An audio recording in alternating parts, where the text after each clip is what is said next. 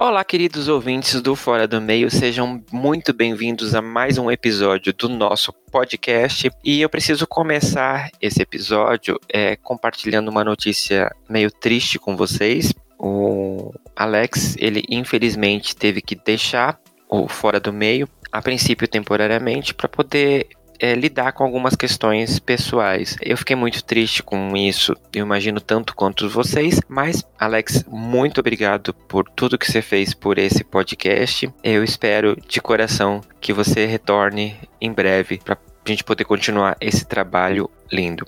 E o episódio de hoje, gente, ele é um episódio muito importante porque a gente vai tratar sobre um tema muito delicado e até invisível. Em 2019, completam-se 131 anos da abolição da escravatura no Brasil, né, através da assinatura da Lei Áurea pela Princesa Isabel. Porém, a, as marcas desse período a gente ainda carrega até hoje. Quem lê notícias, quem escuta jornal hoje em dia sabe do nível de violência em que a população negra sofre no nosso país e o Atlas da Violência de 2018 mostra esses dados através de números, onde declara que a taxa de homicídios entre negros e não negros é duas vezes e meia maior para negros do que para os não negros.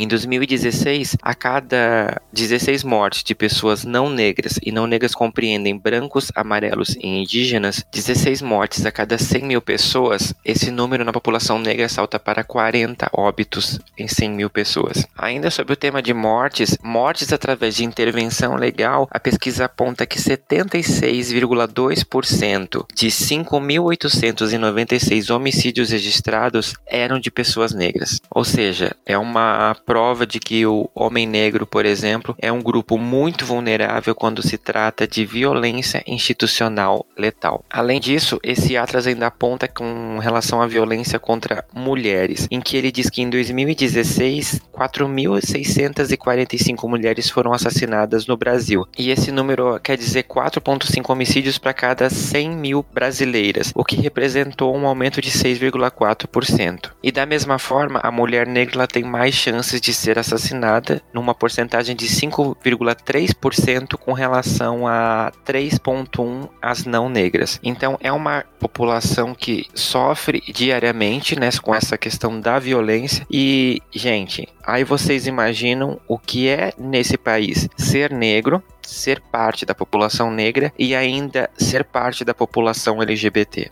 Então é isso que a gente vai tratar no programa de hoje, a negritude LGBT através do ponto de vista dessas pessoas. Da mesma forma que o episódio anterior sobre lésbicas, eu pedi que essas pessoas me ajudassem a montar a pauta do episódio para elas falarem o que é importante para elas. Mais uma vez, eu tô aqui apenas como um mediador e fazendo as perguntas que eu acho que vocês fariam e as dúvidas que me, que me surgiram sobre essa temática. Então, vamos armário aberto conversar e conhecer essa galera? E no armário aberto desse episódio, eu tenho a honra de receber convidados muito especiais para falar então sobre negritude LGBT. Convidados, queridos, muito obrigado pela presença de vocês. A gente está com convidados de vários lugares do Brasil, gente. Eu estou muito emocionado, que é a primeira vez que eu tenho pessoas de fora. E eu vou pedir para vocês se apresentarem então para a nossa audiência. Ai, meu nome é Valbert, eu sou de Campo Grande, no Mato Grosso do Sul. Tenho 26 anos, sou estudante, trabalho, não tenho vida social. e tenho um podcast também, podcast icônico para quem quiser. Acho que é isso na minha vida. Oi, gente, eu sou o Lu Henri, eu tenho 26 anos de idade, eu sou de Ribeirão das Neves, em Minas Gerais. Eu sou muito ativo no Twitter e por lá eu faço os, os videozinhos para hashtag Um Minuto com o Henri refletindo sobre várias coisas, assim, sobre coisas mais banais, quanto as coisas mais sérias, assim, de música à militância. E é isso. Oi, gente. Meu nome é Luiz Henrique, tenho 25 anos, eu sou aqui de Belo Horizonte, Minas Gerais. Eu trabalho e também faço parte de um grupo que é, é uma escola racial hoje, como a gente se entende, se chama de Terras Poderosas. Eu tô no Twitter, mas a gente é mais forte no Facebook. E é isso. Bom dia, boa tarde, boa noite para todo mundo. Eu sou a Franciele, uh, tenho 26 anos, eu trabalho em educação infantil, sou formada em letras. Ah, sou de Porto Alegre, no Rio Grande do Sul. Acho que é isso sobre a minha vidinha. Que maravilha. Gente, de novo, muito obrigado pela presença de vocês e a gente vai então discutir a negritude LGBT. Como eu falei antes, mais uma vez eu entreguei esse podcast na mão dos nossos convidados para eles dizerem para mim o que é importante falar sobre esse tema. E um dos temas apontados e que eu fiquei muito curioso, eu gostaria que vocês me explicassem o que seria, é colorismo. O que seria isso para a questão da negritude? Eu entendo o colorismo como uma classificação que é utilizada hoje para poder mensurar uma das partes, tanto as várias tonalidades né, de pele que existem, as pessoas têm utilizado isso para poder se encaixar, para tentar encaixar outras pessoas, para poder ver como outras pessoas são. Mas só que a gente tem que entender que dentro dessa paleta de cores que o colorismo mostra, ela tem que trazer mais fundamentos. E hoje em dia não existe esse fundamento e tá vendo uma conversa muito vaga, somente de discussão. Quem é negro, quem não é negro, quem é pardo. E aí eu acho que é, hoje está sendo uma coisa muito mais desvirtuada. Pois é, eu, eu reparei que essa discussão de colorismo, uh, ela veio como, sei lá, um, uma ferramenta para ajudar a gente a entender como pessoas diferentes têm experiências diferentes, mas acabou virando um negócio que é só para atacar as pessoas e expulsar elas ou incluir elas na discussão. Essa questão do colorismo, ela vem da comunidade, da comunidade negra ou ela foi imposta para vocês? Eu acho que vem da própria comunidade negra, porque eu, e eu acho que é uma coisa especialmente brasileira também. Eu acho que se aplica bem à realidade brasileira, porque aqui como a gente teve políticas de branqueamento, é, é uma realidade que pessoas de tons mais claros elas sofrem outros tipos de, de preconceito, né? Uhum. Mas aí eu vejo bastante no Twitter e tudo mais que acaba se usando mais para dizer, tipo, essa pessoa não é negra, ela não pode falar, ela não pode estar aqui, esse tipo de coisa, sabe? Ou ela está, ela tá clamando uma luta que não é dela, sabe? Esse uhum. tipo de coisa. Eu acho que como a gente tipo, vive num país miscigenado, né? A cor do, do... Geralmente existe muitos negros que não, tipo, têm a pele extremamente escura. E às vezes, tipo, você fica, será que ele é negro ou será que ele não é negro?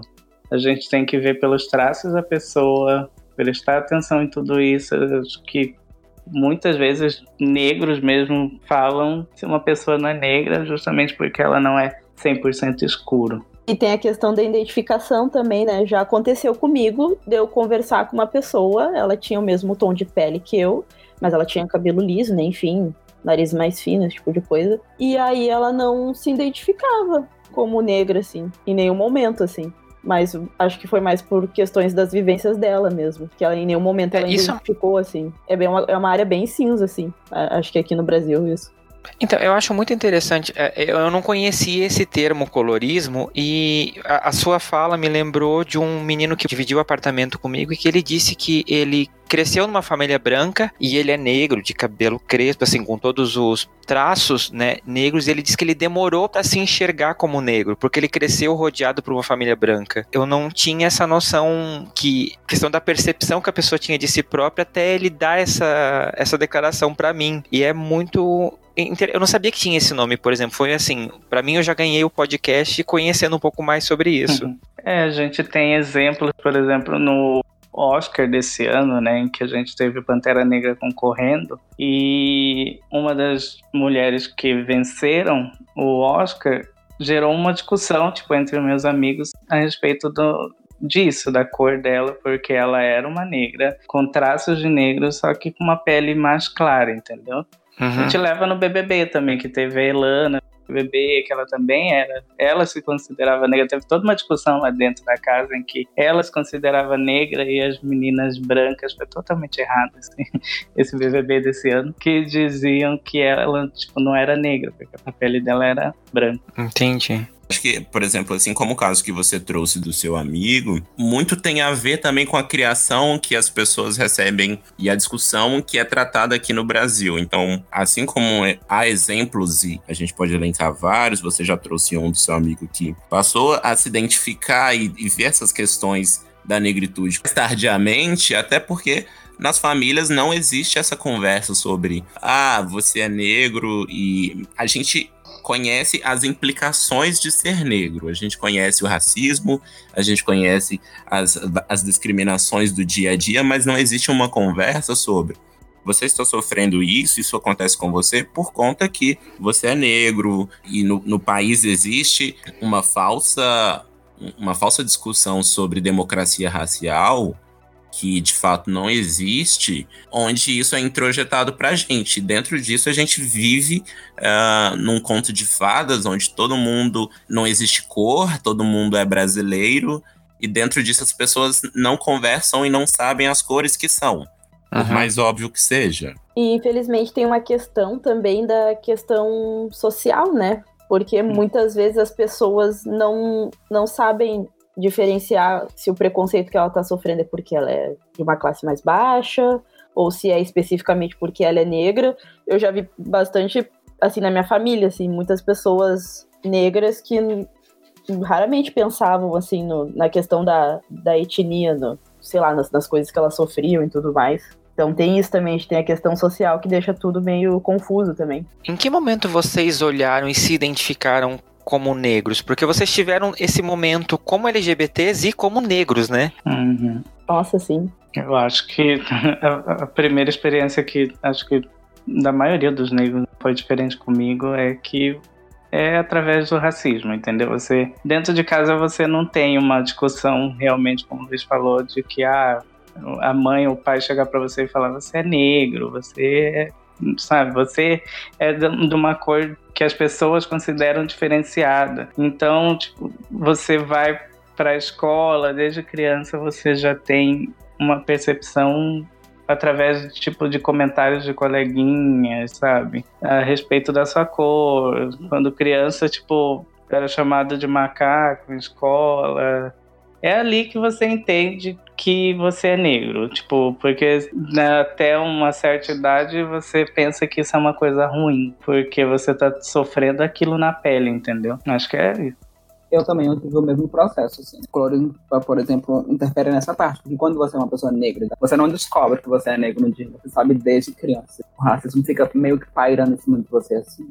Você, você sempre é chamado por alguns nomes, né, quando você é criança. Você simplesmente sabe quando você é um negro, por exemplo, de pele clara, às vezes você só descobre mais tarde, assim, no meu caso. Eu não me lembro de um dia, criança, que eu não sabia que eu era negro, desde muito, muito, muito cedo. Eu concordo, foi uma coisa que aconteceu comigo também, porque eu tenho a pele mais clara e eu fui ter um pouco mais de consciência em relação a isso quando eu entrei na faculdade. Porque o ano que eu passei na faculdade tinha eu de pele mais escura e um outro amigo meu, uma pele um tom um pouco mais escuro que o meu o resto era todos bem brancos, assim, e aí foi que eu comecei a reparar, assim. Mas antes, o bullying que eu sofria na escola era mais pela questão da sexualidade e gênero, não era tanto pela minha, pela minha cor. É, comigo, eu, e pela, até, também pela minha família, eu sempre soube que eu, que eu era negro, porém ao mesmo tempo que eu sabia sobre isso, eu ainda sofria bastante. Mesmo assim, não entendia o porquê das, das brincadeiras, das zoeiras, né? Antigamente era zoeira, né? A gente entende hoje como bullying na escola. Só agora, enquanto mais velho, tem o quê? Acho que quando com meus 20 anos, 18, 20 anos, dentro dessa faixa que eu comecei a ter a consciência racial, que é entender o que estava acontecendo, que não era somente comigo, era com todas as outras pessoas que tinham a pele semelhante à minha, né? A quantidade de melanina, o quanto que isso interferia nas nossas vidas. E, e esse marcador, para mim, veio muito antes enquanto a minha questão de sexualidade. Então, eu percebi isso bem antes do que o meu desenvolver a, a minha sexualidade. Então, para vocês, a questão.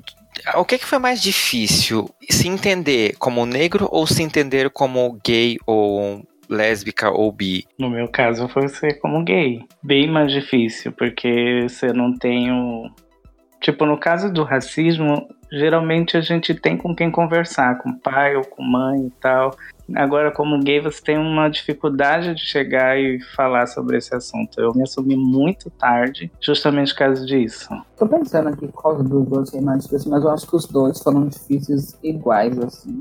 São processos. Pra mim também os dois foram bem difíceis. A gente não se descobre negro, né? Uhum. E o mais que isso é gay, porque é uma coisa que vem mais tarde, né? Negro vem desde sempre. É. É, comigo foi a mesma coisa. É, para mim, o que, foi mais difícil de aceitar foi a minha sexualidade. Como eu disse, né? A questão de ser negro sempre foi muito claro para mim é, enquanto criança, mas a, a minha sexualidade para mim que ainda era diferente. Então, eu cresci uma boa parte da minha infância numa cidade pequena, na cidade do interior, e ali você não vinha tantas pessoas que eram é, que eram gays, você não via tantas lésbicas, existiam, mas todo mundo era, era dentro da sua caixinha ali, infelizmente.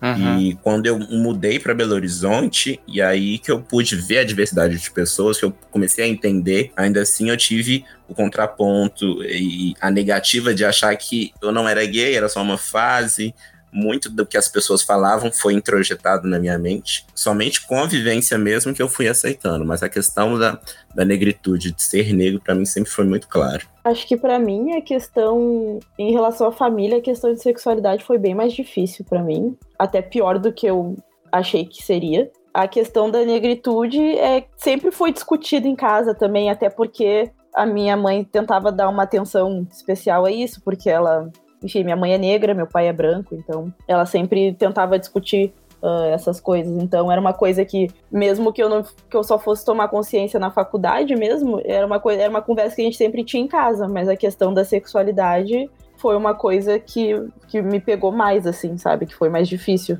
tanto para mim aceitar quanto para as outras pessoas. Eu achei interessante ah, o que o Lu falou. Então, muitas vezes o processo de se entender como negro e se entender como gay acaba tendo sentimentos similares. Acho que nas duas situações você sofre de alguma maneira. Você sofre bullying ou você sofre preconceito por ser quem você é, entendeu? Então, de qualquer maneira você vai sofrer. Acho que o, o que o Luiz falou, no caso de você demorar, é porque você já sofre tipo um preconceito, que é porque você é negro. Uhum. E durante. E depois você descobrir que você. Tipo, você entender que você é, homossexual, você tenta, tenta entrar num processo de negação, justamente porque você não quer sofrer o dobro daquilo uhum. que você já sofre, entendeu? Eu li que é uma é uma luta diária, em dobro realmente, né? Porque você. É o que o pessoal chama de interseccionalidade, né? Uhum. É, sim, sim, sim.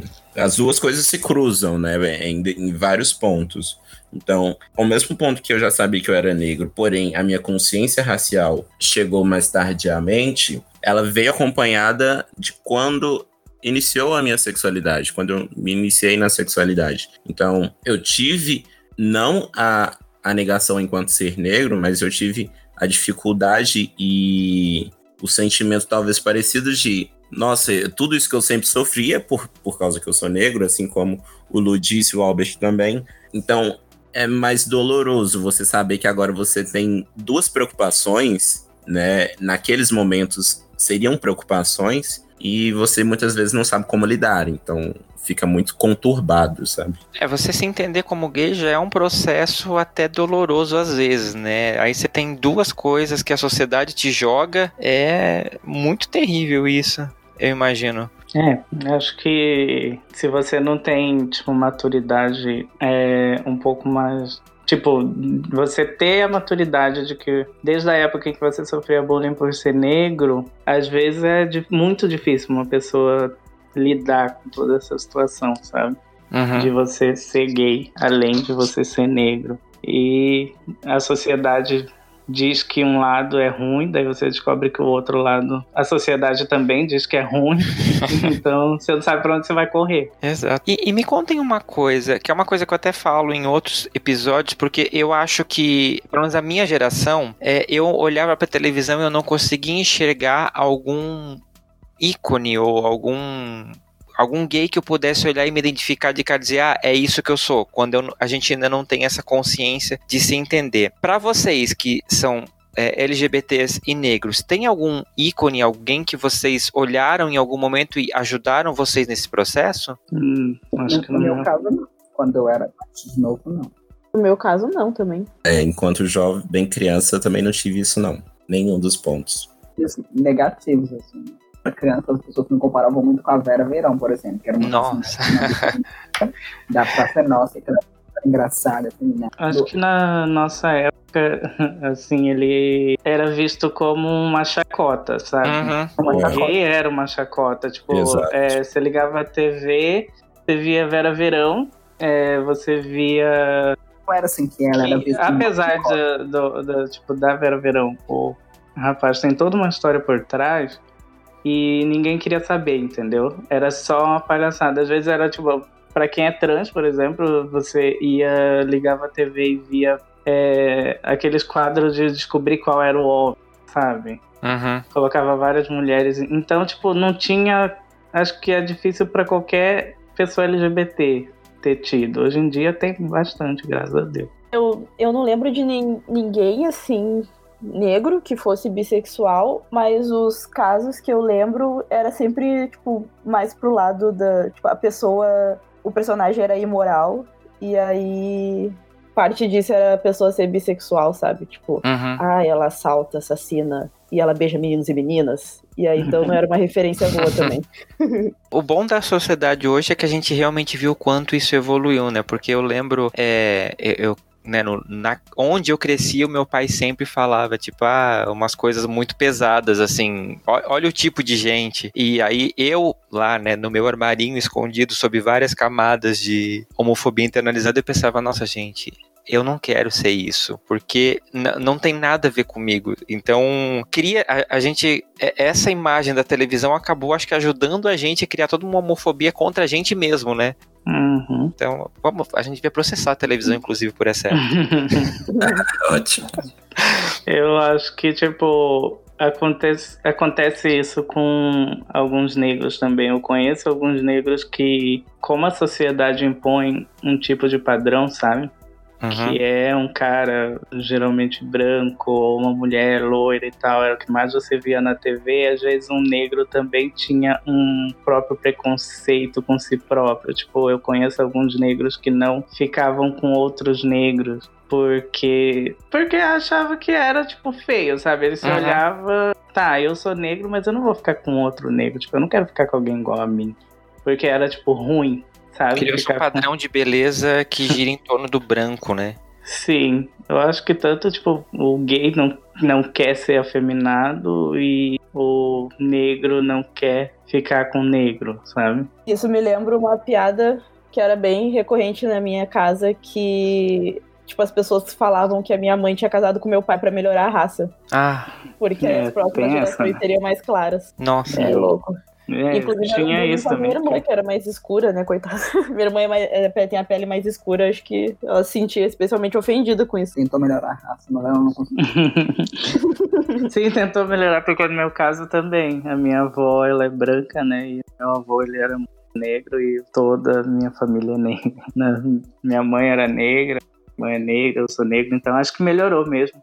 A raça. Com certeza. porque todo mundo é negro. Os genes venceram. Isso é muito. Hoje em dia a gente consegue trazer uma dose de humor em cima disso, mas eu ainda Sim. vejo como muito traumático ainda hoje, porque uma das faces e uma das armas da qual o racismo hoje, que a gente sabe que é um racismo estrutural, é tanto você não se ver através das mídias, dos meios de comunicação, quanto os discursos que podem soar muitas das vezes inocentes do tipo tem que casar com uma menina é, branca ou um, um homem branco para o seu filho não ser, ser tão pretinho ou para o seu cabelo não cabelo dos seus filhos saírem lisos. E, e- e essa falta de, de incentivo e de ter é, tanto isso à vista quanto nos discursos traz para a gente as consequências das piores é, possíveis, que é tanto a nossa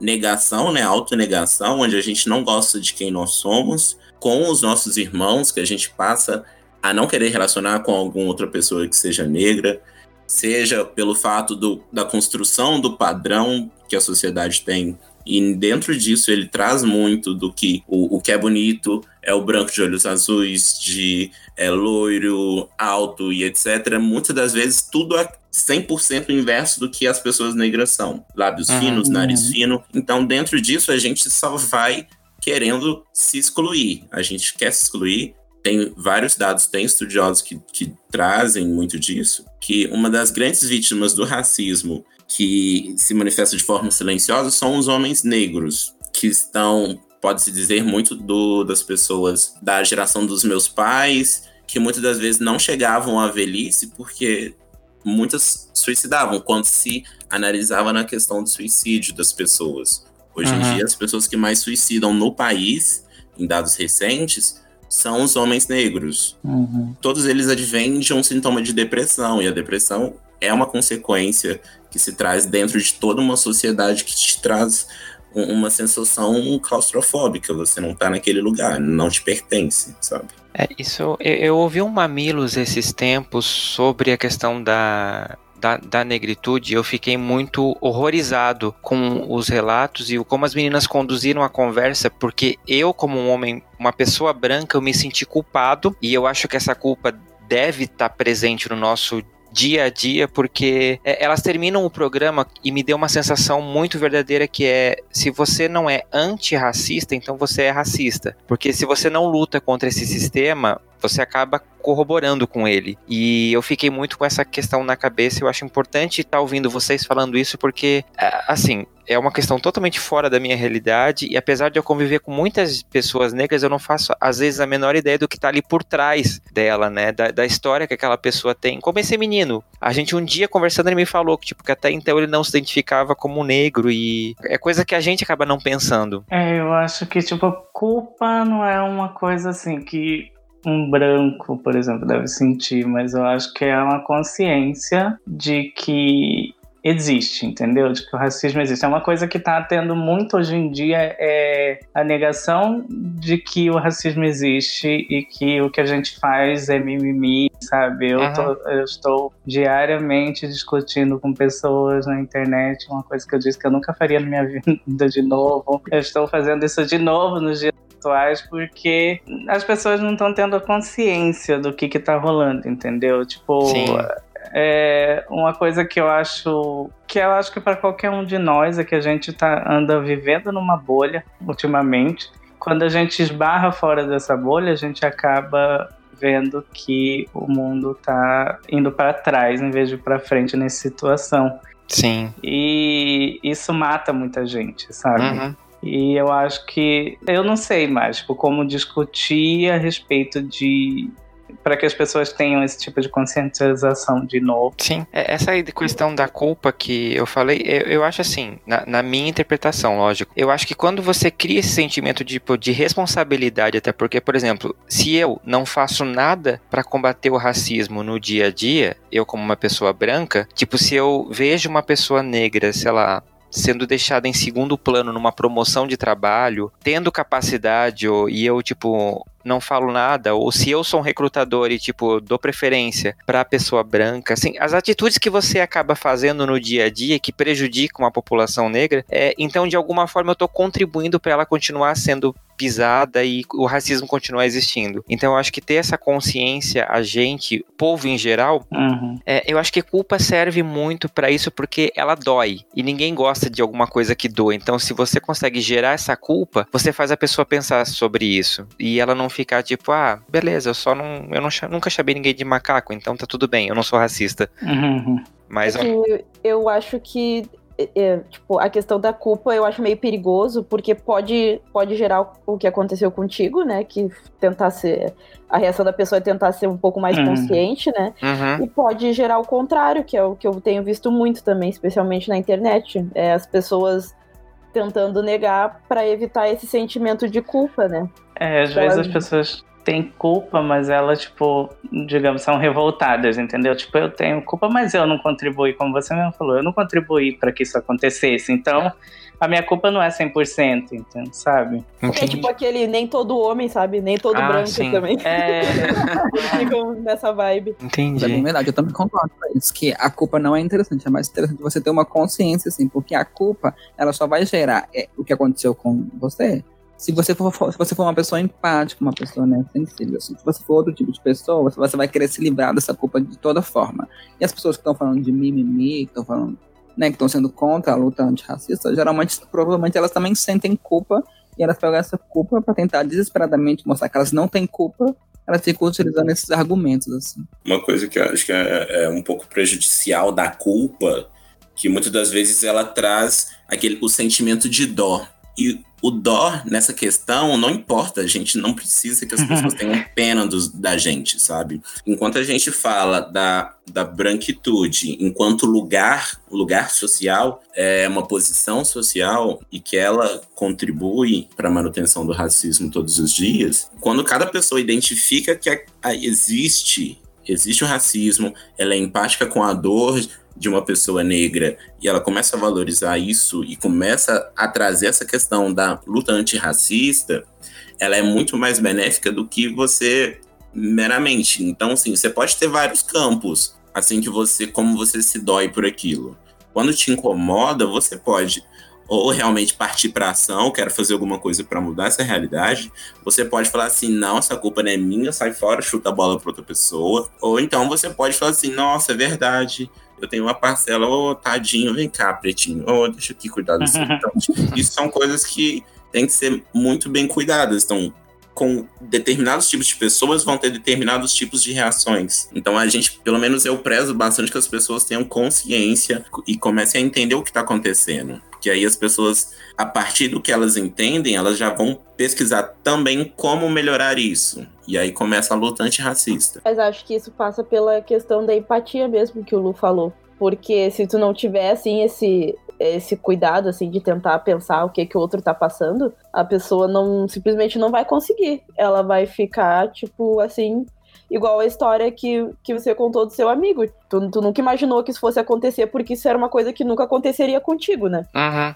E as pessoas, hoje em dia, elas acabam pensando muito assim, tipo, ah, isso nunca aconteceu comigo, eu não lembro disso acontecer comigo, logo não acontece com ninguém. Mesmo que a pessoa seja negra, mesmo que a pessoa seja mulher, LGBT, se não aconteceu comigo, nunca vai acontecer com ninguém, então essa pessoa tá mentindo. E é, o engraçado é que muita gente procura exemplos, sabe? Tipo, eu sou branco, mas eu tenho um negro que nunca sofreu racismo, entendeu? Então racismo não existe, racismo é mimimi de quem inventa. E tem muita gente, até inventa, tipo, um amigo negro para poder falar sobre inventar que o racismo não existe e que a gente está de mimimi. Dentro disso também desdobra uh, uma coisa que é, eu falo, eu e as pessoas que estão um pouco mais próximas de mim, a gente fala que essas pessoas costumam pegar alguns negros e utilizar como totens, né? Que é você tá ali na discussão sobre o racismo, sobre o, o quanto isso é prejudicial para as pessoas, para as pessoas negras e o que traz de,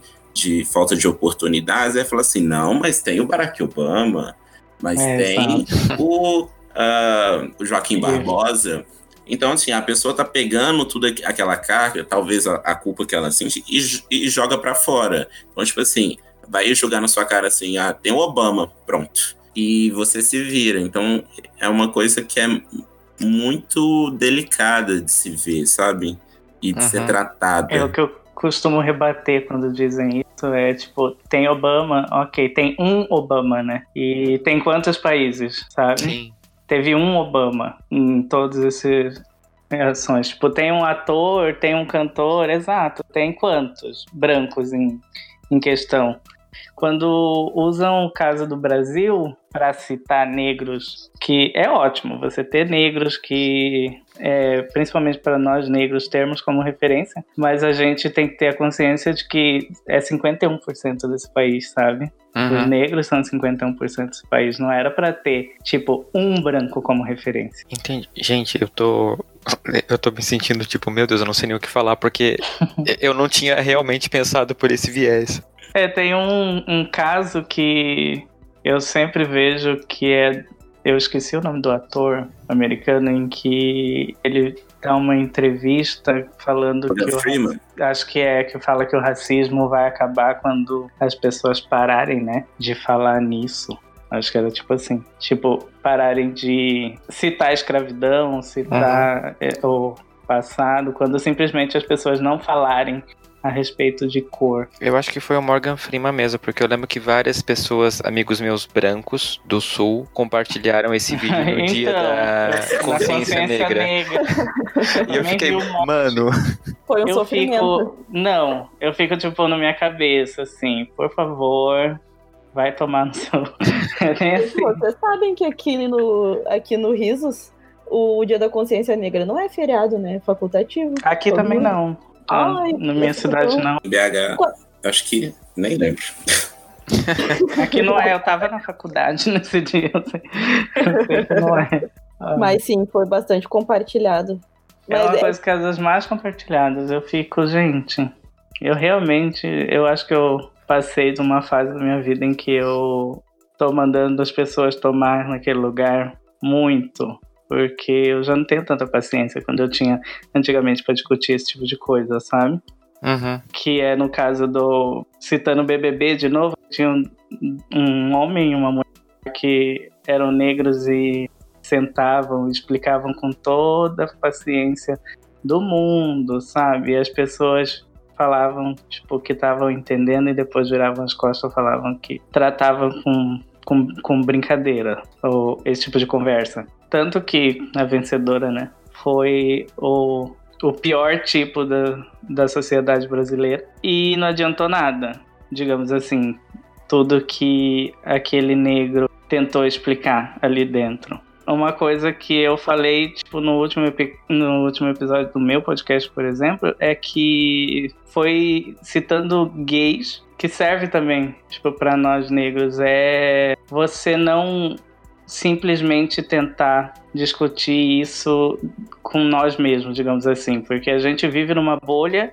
então a gente vai tipo num grupo do Facebook que a gente tá é, acostumado a conversar com as pessoas e falar, ah, ser negro, o racismo é isso, o racismo é aquilo e tal. Então você tem que sair da sua bolha para realmente entender o que que tá acontecendo e por que que as pessoas estão pensando assim.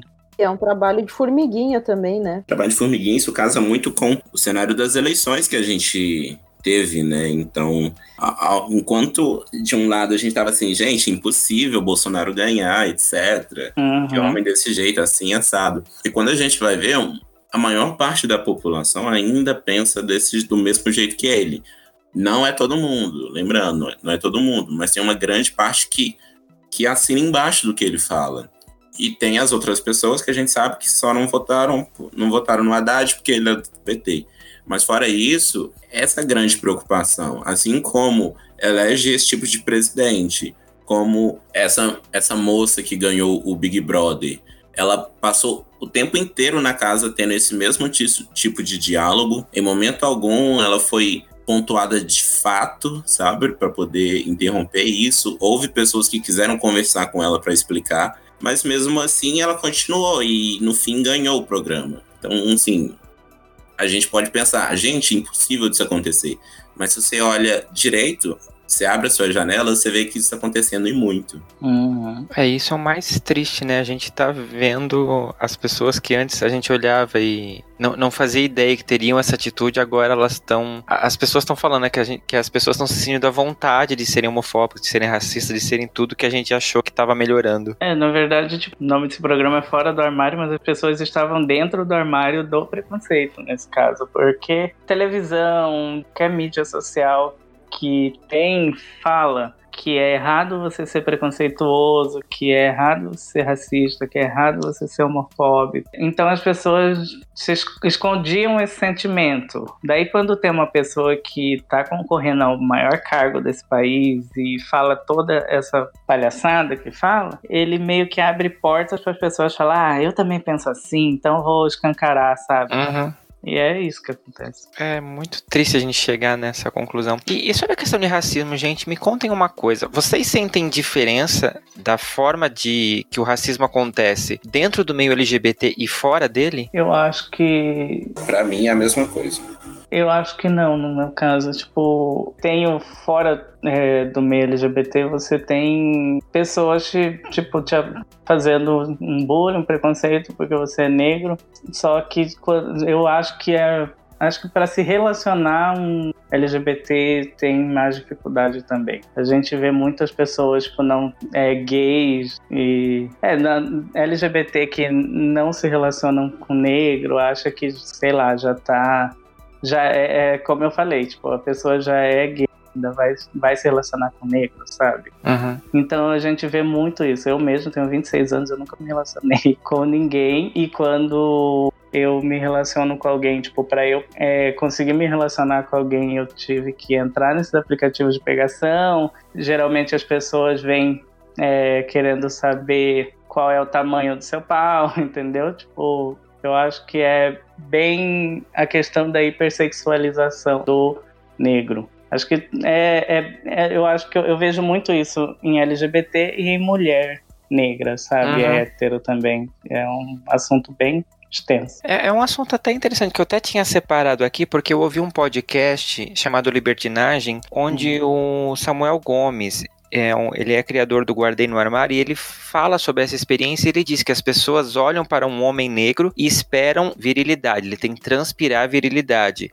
e a mulher negra tem aquela coisa de ser obrigatoriamente ela tem que ser sensual, tem que ter aquele padrão tipo de seduzir. Como que vocês enxergam isso para vocês é, dentro da, né, sendo negro dentro de uma comunidade onde as pessoas, é, porque a comunidade gay ela foca muito no externo, no exterior, corpo e etc. Como você falou, tipo já chegam perguntando o tamanho do pau porque tem-se a ideia de que homens negros têm que ter o pau grande. Uhum. É, quais são esses tipos de o, sabe? Que, o que, que vocês escutam mais e como vocês lidam com isso? Eu tive, quando eu comecei a, a, a viver mesmo de fato minha sexualidade, isso para mim era escancarado, né? Como eu naquela época eu ainda perfumava muito da heteronormatividade, então isso parece que era tipo um, um troféuzinho, sabe? Era tipo um, uma aura que tava dentro de, em, em, cima de você e as pessoas vinham extremamente e puramente, né, para dizer assim, puramente para poder tocar os seus órgãos ou querer saber, ou pedir foto, ou querer se relacionar com você, mas exclusivamente para o sexo. Então, por um lado, em, em, um determinado ponto, eu absorvi tanto isso que eu vivi de fato isso. Então, quando as pessoas procuravam explicitamente por aquilo, eu estava ali. Então, uhum. por um bom tempo, eu vivi essa fantasia que as pessoas tinham em cima dos corpos negros, performei muito em cima disso, mas quando no fim eu comecei a perceber que eu estava sendo mais que uma. Tava sendo uma brincadeira, uma distração, sabe? Uma coisa só para matar a, a, a vontade, né? Aí eu comecei a, repensar, e aí eu comecei a sair fora disso. Mas tem muita gente que eu, eu, eu já conheci muita gente, muitas pessoas negras, muitos meninos negros, posso falar mais através dos meninos negros que eu conheci, que eles entraram de cabeça nisso. Né? Enquanto era difícil você ter um relacionamento mais sério, para você ter explicitamente o sexo era muito mais fácil. Então, para você ter o sexo puramente, chovia pessoas. Então, muita gente entrou de cabeça e viveu isso por um certo tempo, se talvez deve estar vivendo até hoje. É uma questão, né, como o, é, você falou a respeito do corpo, entendeu? O LGBT olha muito o corpo e é bem mais complicado quando você não tem um corpo padrão, porque eu acho que até no meio LGBT as pessoas separaram em classes, né?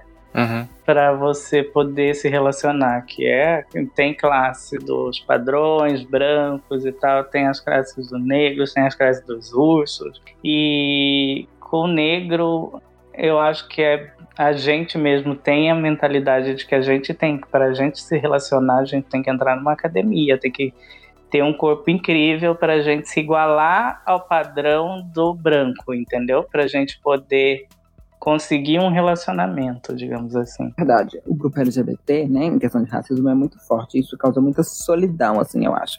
Eu, eu crescendo enquanto gay, negro, eu me sentia muito sozinho, muita solidão. Porque mesmo se você for uma pessoa com o negro, né, com o corpo e tudo mais, você tem que ficar performando todo, todo momento aquela sexualidade exagerada, senão você também não vai servir, assim. Se você, é. você for um gay negro afeminado, você serve menos ainda, assim. E eu cresci com um monte de amigos brancos, por exemplo. Aí eu percebi que os, os relacionamentos dos meus amigos brancos os meus relacionamentos eram completamente diferentes, assim, sabe? Que as oportunidades que eles tinham de, de se relacionar de coisas mais saudáveis eram rapazes que, que queriam coisas sérias, enquanto comigo eram só rapazes que queriam transar escondido, assim, porque não queriam nem beijar na boca, assim. E eu, tinha, eu sentia muita vergonha disso. Esses casos, eu achava que tinha alguma coisa errada comigo, mas mais tarde eu fui descobrir que quase todos os rapazes negros afeminados passavam pela mesma situação. E eu vi que era um problema, assim, na sociedade, Sim. não na gente, sabe? Igual tem rapazes, né, que, que tem eu... 20 e tantos anos de idade, nunca conseguiram um relacionamento. Por exemplo, você, eu tenho 26 anos de idade e o meu, meu, meu primeiro namoro é só agora. Então causa muita solidão, assim, se fala muito pouco disso. E essa solidão machuca, te isola, é, eu, tipo, no, caso, no meu caso, eu sempre fui, tipo, aparentei ser um, ser masculino, sabe? Eu nunca fui afeminado, e daí, é, quando você chega, tipo, para conversar com uma pessoa, você tem essa voz maravilhosa de viadinho. E assusta, sabe? Tipo, as pessoas falam, ah, eu não esperava que sua voz fosse assim e tal. E eu fico, tipo, você quer que eu faça o quê? Quer que eu mudo? Você? Então, tipo, eu acho que os estereotipos que as pessoas inventam na cabeça dela é o que as pessoas têm que mudar isso, sabe? Porque ninguém é do jeito que você espera que seja. Uh, no meu caso, o que eu sempre senti, assim, que as pessoas esperavam de mim é que eu fosse, sabe, aquela. Eu e outras mulheres negras que eu tenho contato, enfim, que eu fosse aquela negra fierce, sabe? Tipo, aquela mulata que samba e tem bundão e tem peitão e tem atitude e faz barraco e é violenta na cama e deixa o cara cansado ou, tipo, deixa a mina enlouquecida tem que ser a mais ativa e tipo nunca para mulher negra nunca tem esse uh, essa questão tipo ela sempre tem que ser a mulher forte sabe a gente nunca teve a opção de ser a princesa então hum.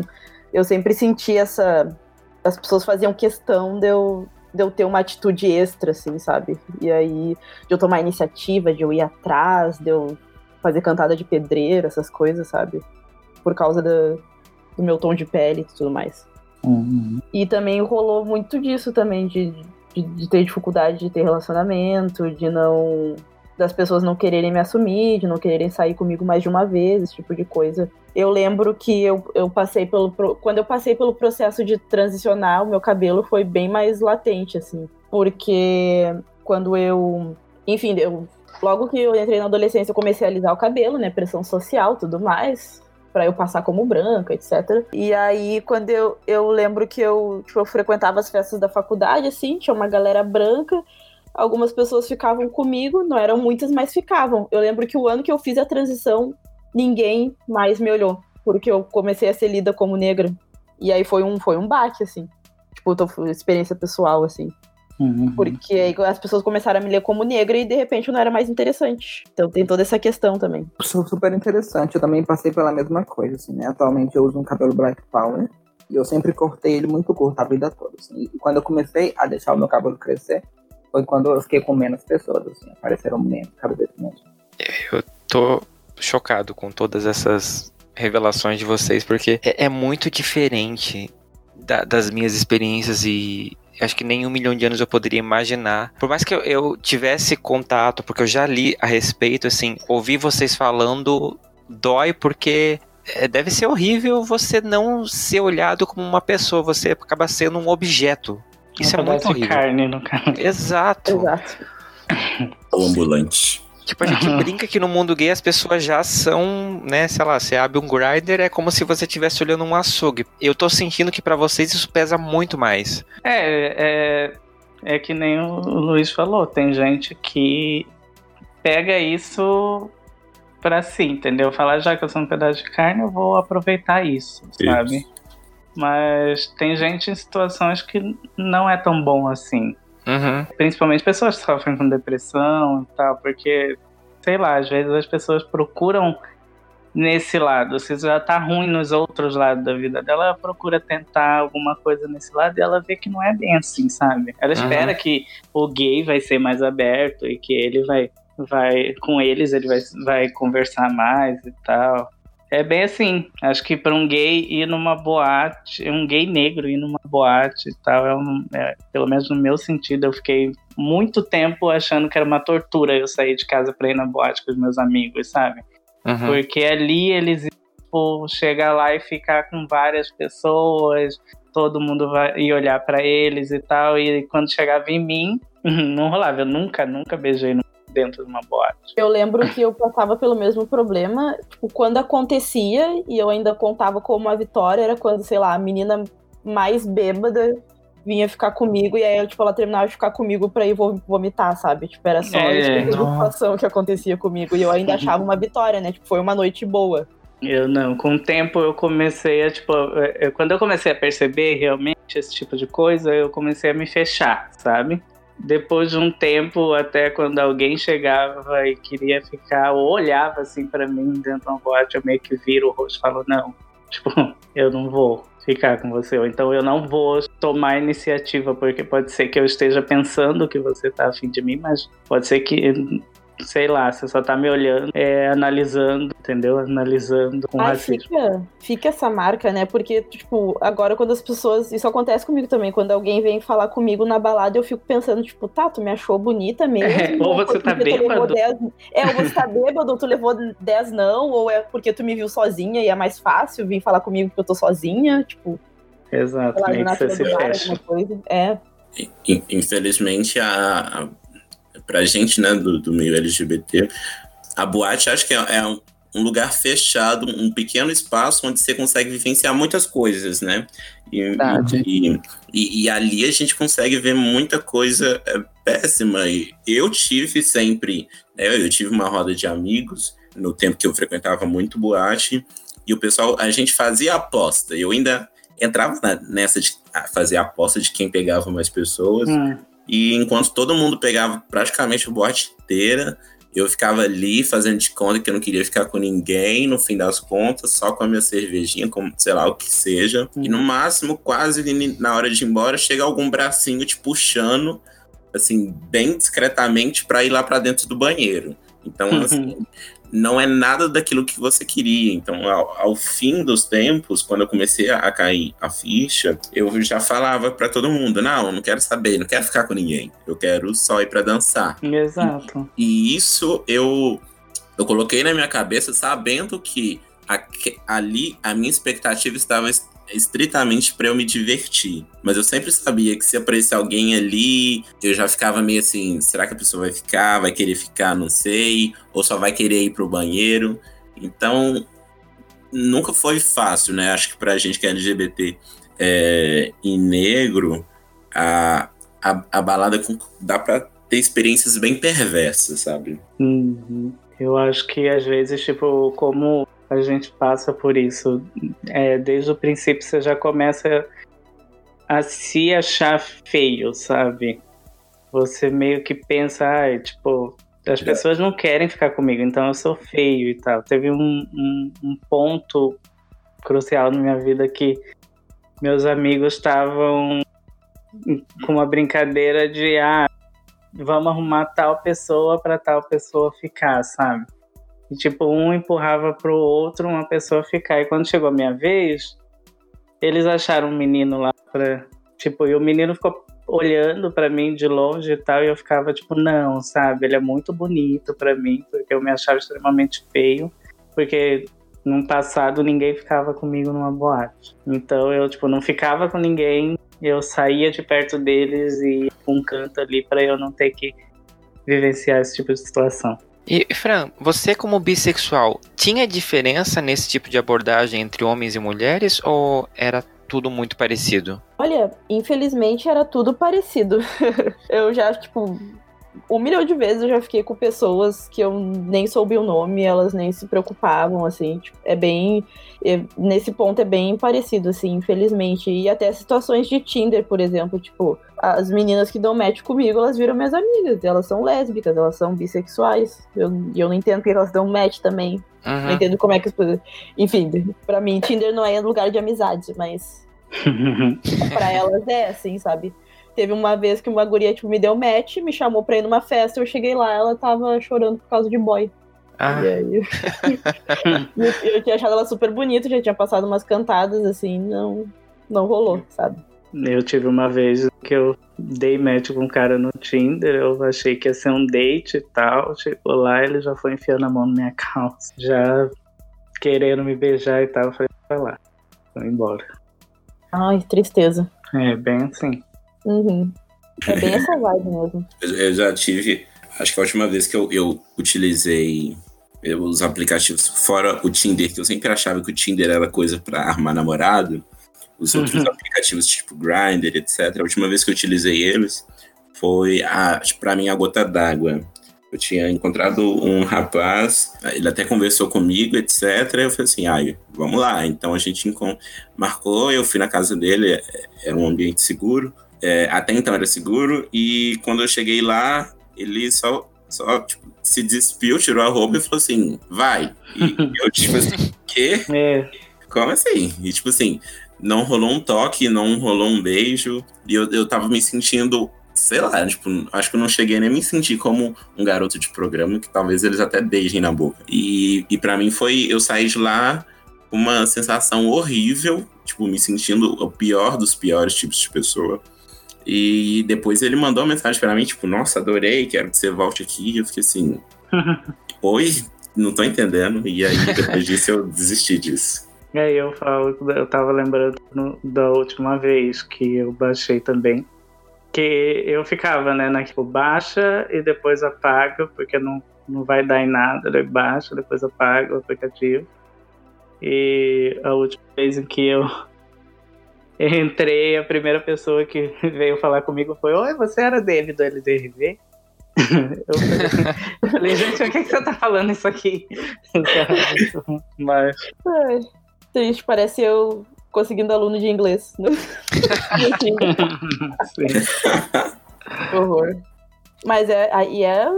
Nossa, é louco, tipo, essa questão do tipo, tu ir, tu ir nos dates, as pessoas não, não perguntam o que, que tu gosta, as pessoas não perguntam o que tu quer, elas simplesmente querem que tu performe o papel mesmo, é, é realmente um pedaço de carne. Uhum. E, e, como o Lu falou, essa situação gera uma solidão interna que é muito forte, né? A, a, a gente acaba sofrendo tantas coisas na vida, porque você tem todo um trabalho de tipo se aceitar, que é um processo muito complicado, que a gente já discutiu no programa sobre o armário, porque é uma coisa muito sozinha, muito solitária, porque depende da sua cabeça.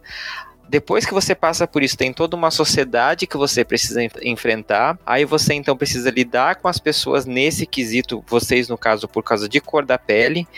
É, aí você tem que superar esse trauma de que as pessoas não te olham como uma pessoa e sim como um objeto sexual. Gente, aí as pessoas às vezes acham, tipo assim, ah, que gay é muito mimizento, mas, gente, olha a carga que a gente aguenta. Eu acho assim, tipo, você tem que. Eu sempre digo isso, que para você lidar com esse tipo de situação, você tem que se conhecer, sabe? Para você dar, ter um jeito de lidar isso com você mesmo. Eu, tipo, para eu lidar com qualquer tipo de problema em relação a preconceito na minha vida, eu tenho alguns métodos que eu rebato isso, sabe? Tipo, se alguém vem e fala que eu sou feio, eu fico tipo, uma hora no espelho olhando assim, falando, não, sabe? Eu fico, falo, não, olha aqui, você é bonito, tipo. Tipo a Nazaré Tedesco. É, você se acha. Eu, tá, eu tenho um episódio no meu podcast que eu falo sobre isso, que eu acho super errado, mas eu dei essa dica que foi tipo, ó, eu tô bonito, mas eu tive aquele dia em específico que eu tava horroroso. então, tipo, hoje eu tô mil vezes mais bonito que aquele dia. Então, tipo, sabe? É métodos que você encontra para você se dar bem com você mesmo. Porque uhum. muitas vezes as pessoas acham que, tipo, é, relacionamento ou qualquer outro tipo de interação com outras pessoas vai fazer ela se sentir melhor. Óbvio que pode ser que, tipo, se você interagir com seus amigos e tal, possa te ajudar no seu processo, mas primeiro eu acho que você precisa se conhecer para você poder se entender, sabe? Uhum. Como já diria RuPaul, né? Se você não pode se amar, né? Como você vai amar outra pessoa? É verdade. Eu, eu é, as formas de, de lidar com isso são são N possíveis e eu sempre é, eu, eu sempre tento trazer sempre o lado positivo da coisa, tudo que acontece. Porém, quando você para para poder analisar essas questões, eu, eu enxergo uma coisa muito triste. É triste porque, para quem não consegue suportar todas essas cargas, isso, infelizmente, pode levar a pessoa a cometer coisas que talvez ela ainda nem pensou, que, que podem beirar a talvez até suicídio. Uhum. por outro lado, enquanto uma pessoa passa por tudo isso, alguém vira para você e fala assim: Nossa, você foi muito forte, parabéns. Eu falo assim: parabéns, porque isso não é mérito, isso foi uma, um, caminho, um caminho de sofrimento que eu tive que percorrer, que eu, meu, meu colega teve que percorrer, e assim, dá para você achar coisas positivas, dá para achar co coisas positivas e dá para você viver nisso, mas ao mesmo tempo você enxerga que as duas opções, ou você vai sucumbir aquilo que está te oprimindo, ou você vai ultrapassar, vai passar por isso, é, é triste, porque você uhum. tá sendo bombardeado com aquilo de, da mesma forma. Sim. Ou você ganha ou você perde, sabe? Sim, é uma, é uma, tipo, é uma caminhada e é, é bem sofrido, assim eu fico pensando nas pessoas que não conseguem, sabe? Porque, tipo, a gente passou pela fase de aceitar qualquer coisa, a gente passou pela fase de se sentir um lixo, até que a gente chegou na fase que agora a gente entende que o problema não tá na gente, mas quantas pessoas não chegam nessa fase? Eu fico bem triste pensando nisso, sabe? Sim. Quantas é, pessoas estão em relacionamentos horríveis, uh, especialmente, eu falo da minha experiência de mulheres negras, quantas mulheres ficam em relacionamentos horríveis, por causa da, da, questão da solidão da mulher negra, elas não sabem se vai ter outra pessoa se elas terminarem aquele relacionamento, sabe? É uhum. É, é, uma questão muito complicada. Uhum. Eu, não sei, eu, não sei, se vocês passam por isso também, tipo, se, essa questão de, de, se encontrar num, numa, numa situação que vocês pensam, tipo, ah, isso é melhor que nada, sabe? Se eu terminar agora, não vai ser que nem meus amigos brancos que, tipo, cinco minutos no Tinder, no Grindr, eles já acham outras pessoas, sabe? É, eu acho que, tipo, muita. É, é uma o que tem que ser dito para as pessoas é procura um atendimento psicológico, sabe? É uma coisa que, tipo, ah, às vezes você quer melhorar tudo isso ouvindo podcast e tal. Pode ser que a gente está aqui para expor o que a gente fala, mas eu acho que precisa de um profissional às vezes. Até pessoas que se acham que são boas em relação à cabeça, mente e tal, acho que procurar um atendimento psicológico é sempre uma saída positiva toda certeza. Eu sempre me achei essa pessoa que, assim, não, tá tudo bem, eu consigo lidar com os meus problemas, etc, etc. Mas quando eu experimentei ir à terapia, eu falei assim, caramba. Sabe? Então, assim, são N questões, são questões raciais, são questões pessoais, são questões de vivência com outras pessoas, de troca, que muitas vezes a gente não dá conta sozinho a maioria das vezes, ao longo da nossa vida, a gente coloca dentro de caixinhas e esquece isso. Até um dia que você não suporta mais tantas coisas guardadas.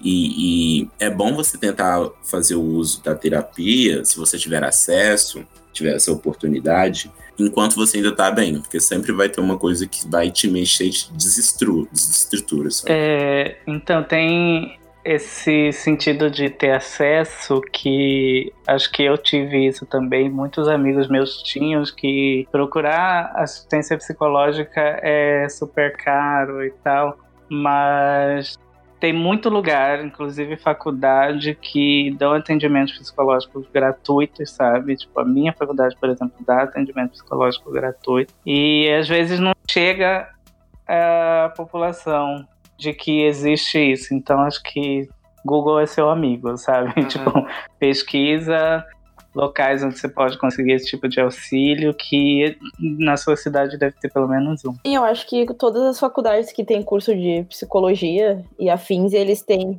para o pessoal fazer estágio e tudo mais, então. Sim. É uma boa. E eu acho, tipo, acho, acho importante se cercar, assim, sabe? Porque, pelo menos na minha experiência, vários momentos eu me sentia sozinha, sabe? Eu não tinha ninguém para conversar sobre isso. E eu sentia como se eu fosse a única pessoa que estivesse passando por aquilo. Então, uhum. acho que a terapia ajuda. Um, aliás, a terapia é essencial, né? E, mas é sempre bom ouvir podcasts, procurar semelhantes uhum. para ter essa, essa troca, sabe? De tu perceber. Acho que isso até ajuda nesse processo de tu perceber que o problema não tá em ti, o problema tá na sociedade, né? Sim. Quando tu vê que as outras pessoas estão passando pelo, por situações semelhantes. Uhum. É, esse foi o objetivo que me fez criar o Fora do Meio, é para demonstrar para as pessoas que, ó, tem muita coisa que você tá passando, que eu tô passando, que você tá passando, e etc e tal. A, a gente tem histórias muito parecidas e você, você, não tá sozinho. Você tem essa falsa impressão de que é um problema só seu, de que é uma questão só sua. Mas é, é a ideia é justamente como na época da eleição a gente falou, tipo, ninguém solta a mão de ninguém. E a gente tá aqui para conversar e mostrar para as pessoas que a gente tem histórias muito parecidas, então a gente tem uma pessoa que já passou e já superou aquilo que vai poder te indicar um caminho. E eu acho que isso é o mais importante. Sim, é... Sobre a questão de privilégios, está se falando muito hoje em dia sobre essa questão de tipo, ah, porque brancos têm privilégios e até houve esse meme que todo mundo compartilhou da Barbie fascista, tipo, ah, que eu trabalho na empresa do meu pai é porque eu mereci. A gente branco às vezes não tem noção do que do quão difícil é para, sei lá, como, como a gente tá falando, né, de vários assuntos que eu acabo não passando, então eu acho que não existe. É, como que vocês encaram essa discussão sobre privilégios? Nesse caso, tipo, as pessoas têm que entender que elas têm o privilégio, e, tipo, no caso eu mesmo tenho muito privilégio. Não levar tipo, como se fosse, ah, a pessoa tá apontando que eu tenho privilégio e é coisa ruim, sabe? Não, eu tenho que entender que eu tenho esse privilégio, mas eu também tenho que entender que muita gente não tem esse privilégio. E já, como já foi dito, tipo, apontar uma pessoa que tem esse mesmo privilégio, então todo mundo pode ter esse privilégio. Existe menos possibilidades para negros, digamos assim, conseguir adquirir esse tipo de privilégio. E a gente tem que ter consciência disso. Uh, eu acho também que, bom, como eu estou eu tenho muitos privilégios, né? Porque, por exemplo, se eu tô saindo com um cara, eu passo por hétero, se eu aliso meu cabelo, eu passo por branca. Então eu sempre tento, tipo, usar o meu privilégio para desconstruir ideias, sabe? Uhum. É, aquele famoso papo, não adianta, sei lá, tu não ser uma pessoa escrota, mas aí se tu vê os teus amigos sendo pessoas escrotas, tu fica quieta, sabe? Eu, eu sempre tento fazer um, sabe, sempre questionando, fazendo um trabalho de formiguinha, eu sempre tento fazer as pessoas pensarem nos privilégios dela e tentarem agir diferente em relação a isso, sabe? A própria questão, já, já fiz um amigo perceber que ele era bissexual também, esse tipo de coisa, sabe? Tipo, tentar sempre desconstruir as pessoas para ver se elas fazem um trabalho de formiguinha para ir pouco a pouco melhorando, sabe? Acho que é para isso que serve a, tua, a consciência de, dos privilégios, sabe? Não é só para ti se sentir culpado e aí cair naquela reação que a gente já comentou, né, da pessoa tentar se eximir da culpa, uhum. fingindo que não existe ou dizendo que não acontece? Eu, particularmente, eu não utilizo, é, para mim, a palavra privilégio, né? Porque, para mim, isso já traz a, a, o ponto onde eu tenho alguma vantagem, sabe? Uma oportunidade, uma coisa muito especial acima de algumas pessoas. E eu costumo dizer que eu tenho acesso. Eu tive acesso a faculdade, tive acesso a algumas oportunidades que me levaram à faculdade, que me levaram a ter contato mais com uh, o movimento negro e com as suas teorias, que puderam me destrinchar, sabe? Puderam fazer com que eu me desconstruísse e construísse de uma forma muito mais, mais forte. Querendo ou não, é, para quem fale privilégio ou acesso, sempre tem que vir, antes disso tudo, a, a autorreflexão, né? Do, se eu tenho isso aqui hoje, será que outras pessoas, se outras pessoas semelhantes a mim possuem esse acesso? E se não tiver, e se estiver no seu alcance, tente fazer com que essas pessoas corram atrás disso, consigam também, né? Faça a sua parte de também ajudar que outras pessoas cheguem a isso.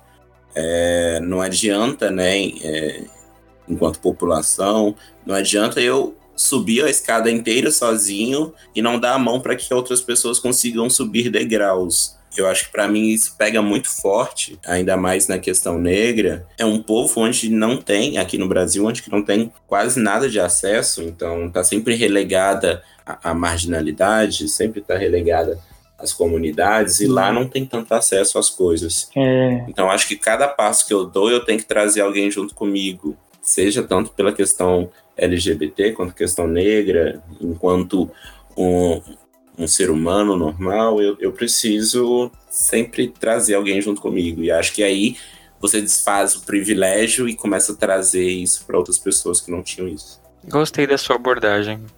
É meio que aquela parte do.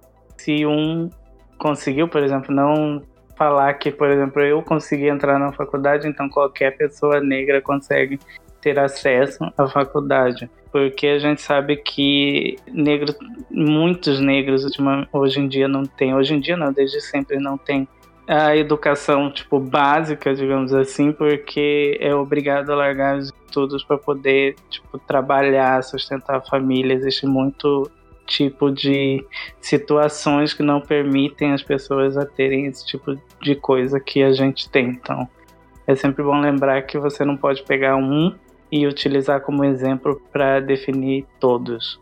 Porque a, a exceção, tipo, esse, as, as exceções elas servem justamente para mostrar isso, né? Elas servem para acentuar o problema, né? Não é como se, tipo, ah, tem o Joaquim Barbosa, acabou o problema. É... Não, o problema é que só existe Joaquim Barbosa. Se for citar outra pessoa, não existe. É que nem você falou, tipo, a gente é uma exceção, sabe? Não um, um exemplo, no caso. Exatamente. É tipo, daí eu vou citar o Morgan Freeman, né? Tipo, quando não forem mais exceções, daí a gente vai, vai ter acabado o preconceito. Exato. Eu gostaria de falar para as pessoas que estão ouvindo assim, principalmente para as pessoas brancas, assim, que uma forma de, delas serem antirracistas e ajudarem na luta negra, elas participando das nossas conversas, sem estar realmente estrelando elas assim, né? Porque, por exemplo, é importante que pessoas brancas saibam o que é colorismo, o que é genocídio, a história da comunidade negra, coisas assim eu fico sentindo isso, eu fico sentindo que a gente fica muito discutindo isso o tempo todo. Aí quando você vai falar com uma pessoa branca, ela não faz a menor ideia do que está acontecendo. O exemplo do, do começo da conversa, a gente falou sobre colorismo, né? E você nunca tinha ouvido falar, eu fiquei pensando, meu Deus, eu só, a gente só fala de colorismo 24 horas, eu tô até enjoado de colorismo. Então eu acho isso. Por exemplo, eu sou um homem cis, né? E sobre feminismo eu tento saber de tudo. Eu fico lendo tudo que as meninas postam. E participando das conversas de forma de forma passiva, só lendo assim, as conversas em post, coisa tal, e tendo saber tudo que está acontecendo.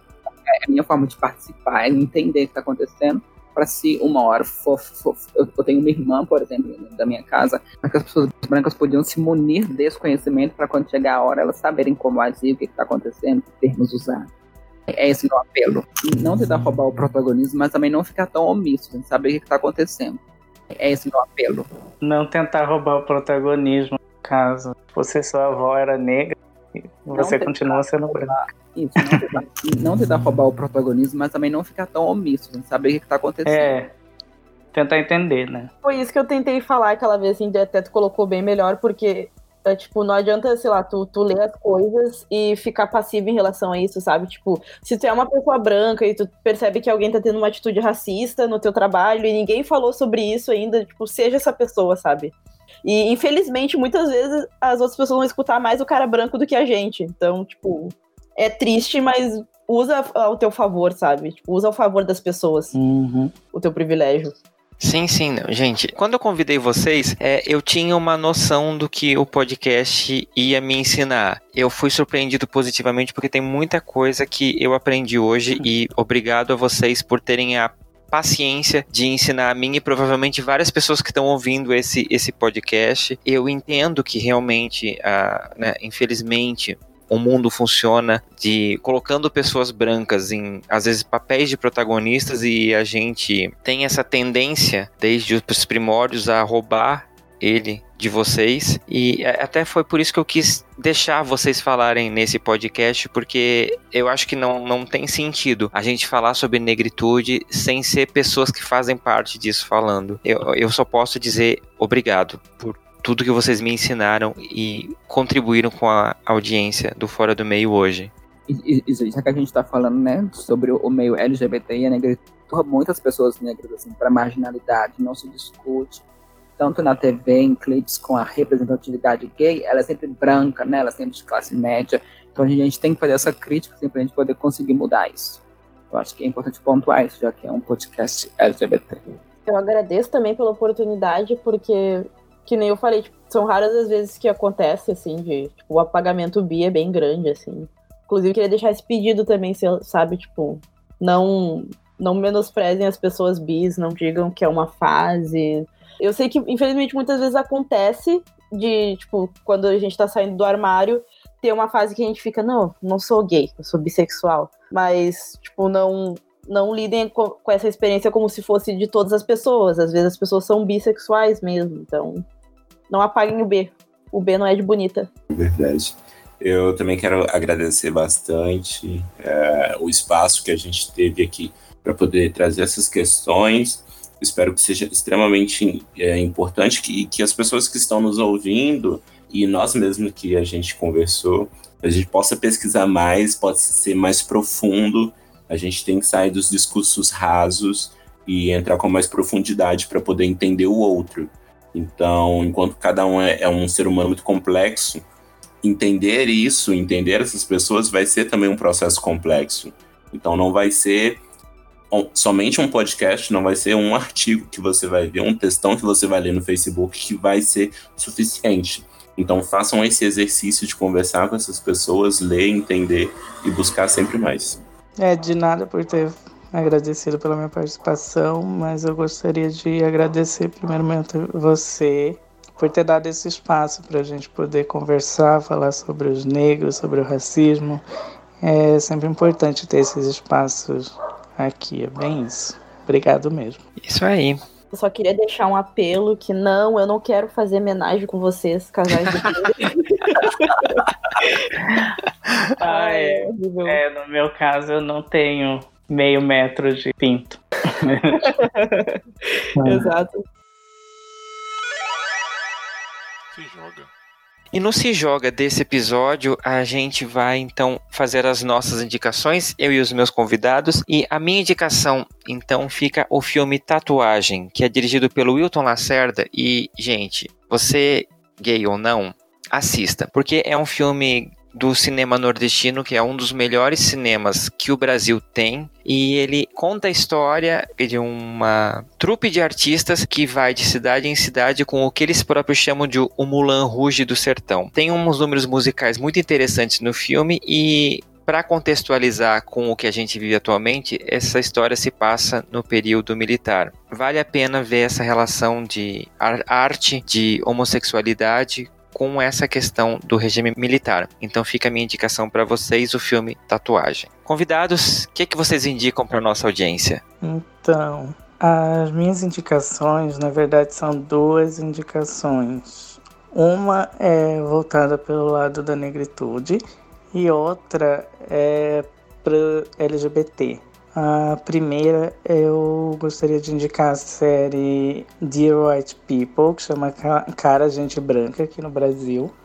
Tem na Netflix, é uma série que retrata o racismo de uma forma bem legal, bem importante para as pessoas entenderem. E a segunda indicação é a Casa 1, em São Paulo, que é uma casa de acolhimento para LGBTs, principalmente para LGBTs estão expulsos de casa. É uma casa que precisa de doações para sobreviver e eles falaram tipo que só tinham dinheiro para sobreviver durante esse ano, mas conseguiram uma, uma boa grana de doações e tem dinheiro para sobreviver até o ano que vem. Mas é bom tipo sempre relembrar para que as pessoas possam ajudar a Casa 1 e para quem não tem dinheiro para ajudar e tal, a Casa 1 também é, tem alguns cursos para as pessoas fazerem, principalmente para LGBT, alguns cursos tipo de pintura, de. Aí são vários cursos e quem se interessar pode procurar no Instagram da Casa 1. É isso. Legal. Eu queria trazer a indicação de um filme, também entra na, na nossa temática de hoje. É o filme Moonlight, você também encontra ele na Netflix.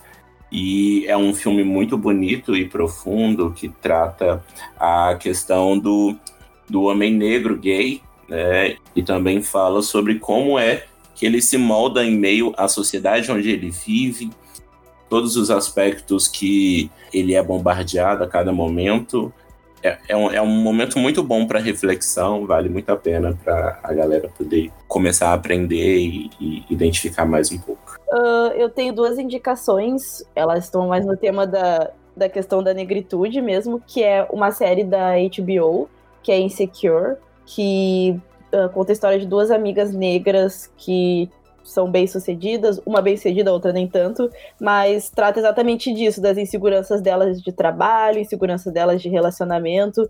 Só que é uma série, assim, muito. Eu gosto da série porque ela, é... ela não é aquela coisa tipo. Ai, racismo, estamos sofrendo racismo, todo dia racismo. Tipo, o ponto central não é a questão do racismo. Ou o ponto central não é elas ser, serem negras. Elas são mulheres com personalidades que têm problemas, têm, tipo, têm qualidades, têm coisas boas, só que tudo pela ótica da mulher negra mesmo. Então, eu acho uma boa pedida, assim. E a minha outra indicação é um livro que se chama Filhos de Sangue e Osso, na real uma trilogia, mas acabou de só sair o primeiro, o segundo vai sair esse ano, da Tomi Adeyemi. Ela é uma moça, acho que ela é americana, nigeriana, e aí ela veio fazer um mestrado aqui na, Universidade de Salvador, se eu não me engano, e aí ela começou a entrar em contato com religiões africanas, e aí ela resolveu escrever um livro de mitologia, só que ao invés de mitologia nórdica, uh, os deuses são africanos, a linguagem mítica é o, é o Yorubá, então é bem legal mesmo, porque to, é toda essa jornada do herói, da, da menina que, que vivia lá no. Que vivia numa realidade simples, e aí ela, ela descobriu que ela era escolhida para guiar o povo dela, para parar de para não ser mais escravo. Só que, tipo, ao invés de ser, sei lá, vikings, são deuses orixás. Então, essa roupagem nova, assim, essa temática tava precisando muito e é uma leitura bem gostosinha, assim. Adorei a indicação de vocês, quero reindicar o que eu já conheço, né, que é The Right People, Cara de Branca, Moonlight e Insecure. Nossa, eu amo esse grupo. Eu vou indicar dois livros. Um, um, é um livro LGBT, né, que se chama Dois Garotos Se Beijando, que é de David Levitan. Eu achei um livro muito tocante para mim. É um livro que ele faz contraste entre todos os homens que morreram de AIDS, né, narrando a vida dos gays atuais. Assim. Eu acho muito bonita a história, ele é muito bem escrito. Então, por favor, leia. Dois Garotos Se Beijando, David Levitan. E a outra indicação é um livro que eu ainda estou lendo, estou gostando muito, extremamente tocante, né? Esse é mais para a comunidade negra, assim, o tema, né? Mas é um livro para todo mundo. Chama O Ódio Que Você Semeia. É da Angie Thomas. É um livro muito bonito que fala sobre violência policial. É um assunto muito atual, assim, então eu recomendo muito a leitura dele essas duas indicações que eu tenho. Esse livro é maravilhoso. Eu li em uma semana. Nossa, eu tô lendo devagarzinho. Me toca muito, nó na garganta. Ah, inclusive foi muito pouco divulgado. Nós sabemos por quê. sabemos por quê, sim. Maravilhoso, gente. Muito obrigado pelas indicações. O Cara Gente Branca eu comecei a assistir, eu preciso continuar. E esse livro que você indicou, Fran, eu já ouvi falar também. Eu fiquei muito curioso para ler por causa dessa questão do, dos orixás. Achei muito interessante. Tá na minha lista, inclusive. Ah, ele é maravilhoso. E assim, a minha mãe, ah, ela é de religião de matriz africana, então eu me senti assim, muito especial. Eu fiquei, tipo, aquela sensação. É assim que as pessoas brancas, europeias, se sentem todos os dias, com todos os livros que ela lê. Tipo. assim, tu vai, vai ver bastante similaridades, assim, bastante coisa. E eu, eu achei. Eu achei louco porque, tipo, uma pessoa não brasileira teve que vir fazer isso. Mas enfim, né? Não é. Incrível. E no Pink Honey desse episódio, o Pink Honey, para você que ainda não sabe, é um quadro desse podcast onde a gente apresenta para você uma pessoa, seja LGBT ou não, que faz algum trabalho voltado para a comunidade LGBT. Então, são pessoas que a gente recomenda que vocês sigam, que vocês conheçam e que vocês apoiem, principalmente, porque são pessoas que, mesmo às vezes sem ganhar nada, fazem alguma coisa, estendem a mão e colocam a comunidade LGBT em evidência, usando o seu espaço para isso. E isso é muito importante, porque tem muita gente, como a gente vive falando, que tem espaço, tem voz e não faz nada pela comunidade não é? E a minha indicação do episódio de hoje é o youtuber e escritor Samuel Gomes. O Samuel, ele é autor do livro e ele tem um canal no YouTube chamado Guardei no Armário, onde ele dá espaço para as pessoas LGBTs falarem a respeito do seu processo de, de aceitação e da sua vivência como LGBT. O Samuel é um homem negro e gay e eu conheci ele através de um podcast chamado Libertinagem, onde ele apresentou um pouco dessas questões de como é ser um homem negro e gay no mundo LGBT. Então fica aqui a minha indicação para vocês procurarem e seguirem o Samuel, tá bom? No Messenger. E no Bro Messenger desse episódio eu quero compartilhar com vocês a mensagem que eu recebi da Isabela falando sobre o episódio sobre divas pop. É, a gente citou no episódio a ausência ou a falta de homens lutando pela causa é, de divos, né? Fazendo alguma coisa, tendo o mesmo peso de mulheres que lutam pela causa LGBT. E a Isa me apresentou o Rosier. Ela falou, né, o Rosier, para quem não conhece, ele é um cantor irlandês. Na verdade, eu acho que a maioria das pessoas vão acabar conhecendo a música dele, Take Me to Church, que é. Procura no, no YouTube, você vai saber de que música eu tô falando com certeza.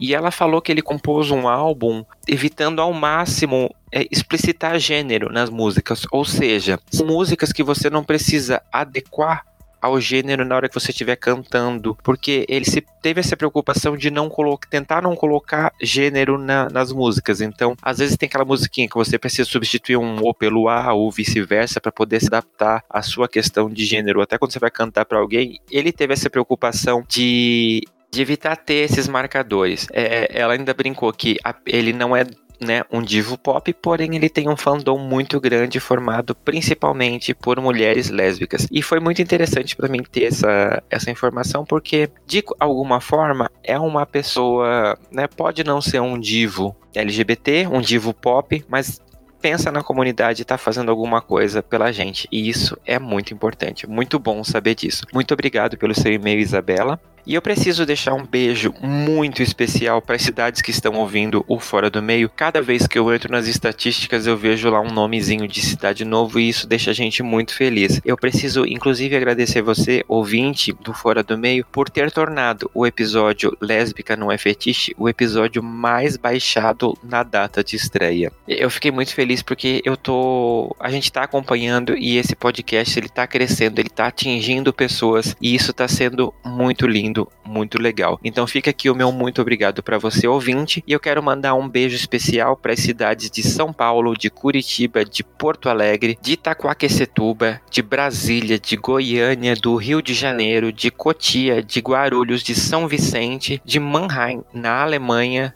muito obrigado para você que está ouvindo a gente aí do outro lado do oceano, de Santa Cruz das Palmeiras e para minha cidade natal, Blumenau.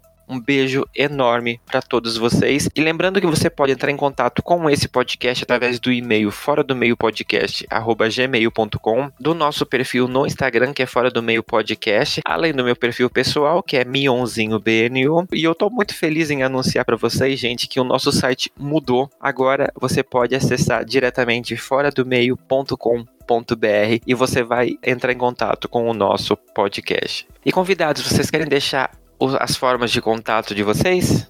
É, vocês podem me seguir no Instagram, que é Valbert07. É, Valbert é W e tem dois T mudo no final. E pode também seguir o podcast icônico no Instagram, que é Icônico Podcast. Bom, vocês podem achar no Twitter através do Luiz Underline Henrique, com é o que mudo, né? H-E NRIQ underline underline pelo Twitter. No Facebook vocês acham o grupo do qual eu faço parte. É só jogar no Facebook de pé raça poderosa e lá vocês vão ver muitas mensagens que a gente está compartilhando, nosso pensamento e as ações que a gente faz. E é isso. Eu sou a arroba sense of urgency underline no Twitter e arroba FM Franciele, simplinho, um L só e no Instagram. Então, gente, eu sou Lu Henry e eu tô em todas as redes sociais com esse mesmo nome. Só vocês pesquisarem Lu com H no final e Henry com Y no final. E é isso. Gente, então, mais uma vez, muito obrigado pela presença de vocês, pelo tempo de vocês e principalmente por compartilhar essa experiência conosco. A gente quer cada vez mais voz, então, Fran, você já tá intimada a participar do podcast sobre bissexualidade. Ai, por favor, só, só me chame. Vou ficar famosa só por participações de podcast. Gente, então é isso. Muito obrigado pela audiência de vocês e fica ligado que daqui a pouco a gente volta com mais um episódio, tá bom? Um beijo muito grande e até a próxima. Ai. Tchau. Tchau.